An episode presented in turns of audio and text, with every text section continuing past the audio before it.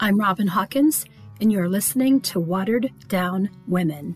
Watered down women with diluted dreams. Our hope for joy has been washed down the stream.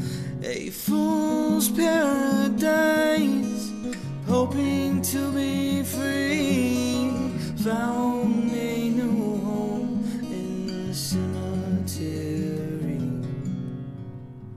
Sir Isaac Newton was an English mathematician who formulated the laws of motion, and his third law states that for every action, there is an equal and opposite reaction. Of course, this principle is usually applied to the fields of physics and science, but I would argue that this precept can also pertain to everyday life. When Jess Hall ended his and Eliza's lives, the force and magnitude of that devastation was met by an equally powerful ruination to the lives of their children. Imagine for a moment being the 12 year old daughter of Jess and Eliza Hall and sitting in a classroom of Mansfield's West First Street School, and the principal walks in, accompanied by an unfamiliar man. They talk quietly with the teacher, who then approaches you and whispers that you need to go along with them. And she quickly adds, You better grab your coat. Feeling minuscule and meaningless as you trail behind these powerful men, both wearing business suits, ties, and brightly polished black shoes, with the stranger carrying his overcoat and tightly gripping his hat. Your mind races as you wonder what kind of trouble you must be in. When you arrive in the principal's office, sitting in the corner, fidgeting nervously in his chair, is your younger brother, with a snobbish looking woman standing next to him. She looks so dignified in her gray wool coat with its white fur collar and matching gloves, and you immediately suspect that something bad has happened. You're asked to take a seat next to your brother. Then the unknown man tells you that he and the lady who is with him are from the Child Welfare Board and you must go with them because your parents died earlier in the morning, and you will be taken to the county receiving home until a family member will accept responsibility for you. At that moment, did the massive stones from that parish like building feel like they were squeezing the life's breath from this child's lungs? Just as the bullets had stopped her parents' lifeblood from flowing through their veins? Did she think back to her mother, Eliza, brushing her hair and kissing her forehead that morning before she hurried her out the door in an effort to safeguard her from her father's wrath? Did this young girl, who was now thrust into the role of protector, put her arm around the shoulder of her younger brother and pull him in closer for safety. As they exited the schoolhouse and walked into an uncertain future, and did the school bell toll from its lofty tower as they drove away. As liquid rolled down the cheek of this heartbroken woman child, she might have been uncertain if it came from the heavy flakes of snow that were now falling, or from the tears that uncontrollably streamed from her eyes. On January 6, 1955, a three room house on Pryor Road had taken on a frenzied like atmosphere. As the onlookers meandered through the crime scene, once law enforcement officers left the premises, leaving the bodies of Jess and Eliza Hall to remain on the kitchen floor until the coroner would retrieve them much later that day. A former neighbor, who was just a small child then, recalled his cousin allowing him to climb onto his shoulders and peek through the window of the Hall house and looked down at the couple. as they lay covered in blood that had pooled around their bodies, with the excess splattered across the kitchen walls. He said that he remembered several boys were lined up to look inside because all of the grown ups had pushed their way inside and were taking turns viewing the bodies. The funerals for Eliza and Jess were held simultaneously in the little white church at the top of the road. According to attendees, hundreds of people were squeezed into the small church house, and one woman remembers their caskets being placed head to head, and she recalled that Jess was buried wearing a blue shirt and dark slacks, as Eliza was adorned in a light pink dress. But her most vivid memory from that day was seeing the hall children lined across the front pew of the church, looking at their parents' bodies and wondering what must have been going through their minds. Elsewhere in the country, unprecedented events were happening as minorities were making major strides in crossing social barriers.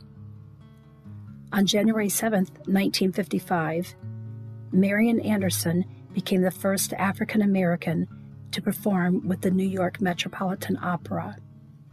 And 20 year old Floyd Patterson won a fifth round TKO at Madison Square Garden. The film and movie industry was advancing technology with planning the first televised presidential news conference.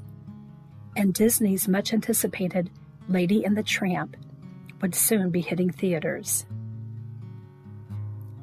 While life was happening at full speed all around them, the Hall children's world had come to a tragic and sudden halt. It was decided that an older sister would take temporary custody of the younger children, and that permanent custody would be decided after a conference between the Child Welfare Board and the adult Hall siblings. Details of what followed are unclear, as one account states that none of the children ever went back to the house and that all of their belongings were abandoned. Whereas another reported that the older daughters retrieved the family's personal belongings and left everything else completely untouched. The second scenario seems to be more accurate in that Alice, who we've heard from before, explained that at the time of the murder suicide, her family lived in a one room house just a couple of doors down from the Hall's house. And after the deaths of Jess and Eliza, Alice's father arranged for his family to move into the Hall house because it was bigger and afforded more room for his family. She recalled her and a cousin being given the responsibility of going in to clean up the mess so her family could move their things into it before another snowstorm hit. Have cleaned it. Uh, it was it was a mess. Uh, so, but the blood stain never did come up. I mean, you never it never did. You know, uh, it was always there. I'll put it that way.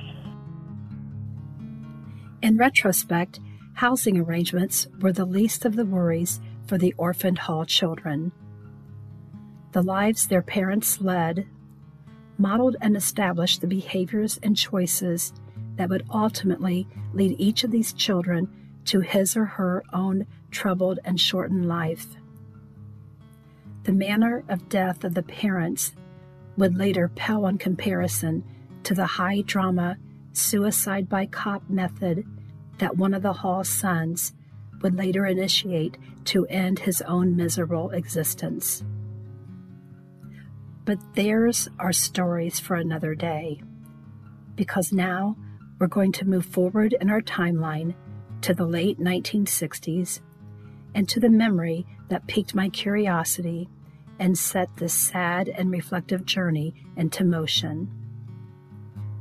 As you may recall, a hike in our family woods triggered a memory from my own childhood. A memory of the dark and forbidden woods that loom eerily at the end of Pryor Road. The lore of woods has been written about countless times throughout history. On its surface, stopping by the woods on a snowy evening, a poem by Robert Frost seems to reflect on the simplicity of life. He's captivated by the quiet beauty of the woods on a snowy winter's night and would love nothing more than to stay a bit longer and soak in the beauty of that moment but he has other obligations calling him away. Hence his words The woods are lovely, dark and deep, but I have promises to keep and miles to go before I sleep. But digging a little deeper into the poem's meaning, some analysts speculate that it, in fact, alludes to something darker, such as death in general and suicide in particular. There's an alluring quality to woods.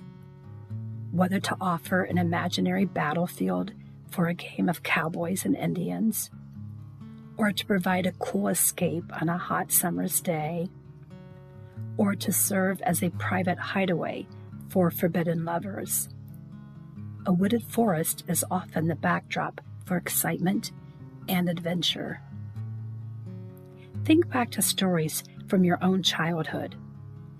Enchanted forests serve as the setting for many classical narratives.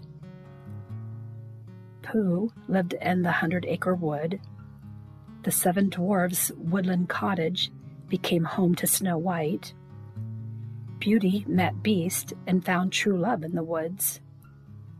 Red Riding Hood was enticed further and further into the woods by a cunning wolf, but found rescue by a huntsman.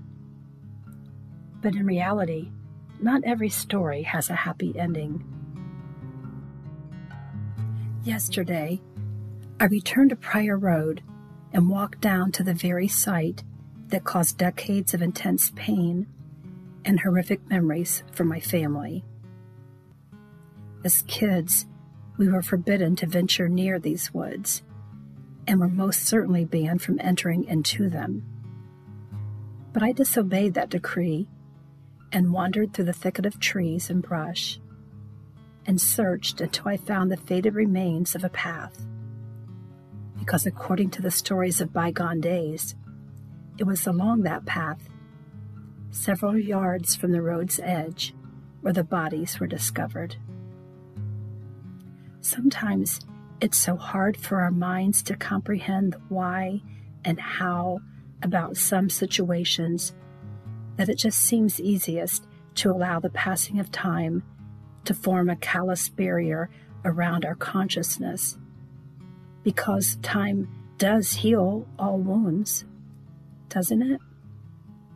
Or does the passage of time help to develop enough scar tissue to simply cover the site of our injury and help repair the sustained damage. Regardless of the passage of years and the fading of memories, some wounds are so extensive that even the slightest tug at one's memory can expose the hurt and pain that lie just under the surface, causing them to break through and spread to the forefront of our thoughts and ooze into our hearts bringing with them that intense anguish and sadness that we so desperately tried to bury. As I looked down in the path and thought about those ill fated lovers who ended their affair on that very site, I contemplated the world of Catherine Smith and the series of unfortunate events that led her to this location. And now, I invite you to join me as we dig into the life of another one of our watered down women. Watered down women with diluted dreams. Our hope for joy has been washed down the stream a fool's paradise, hoping to be free. Found a new home in the cemetery. Grab a shovel and join me each Monday as we dig a little deeper and uncover the tragedies of watered down women. With no help from above passionate promises made with each breath, deceptive affection ended in death.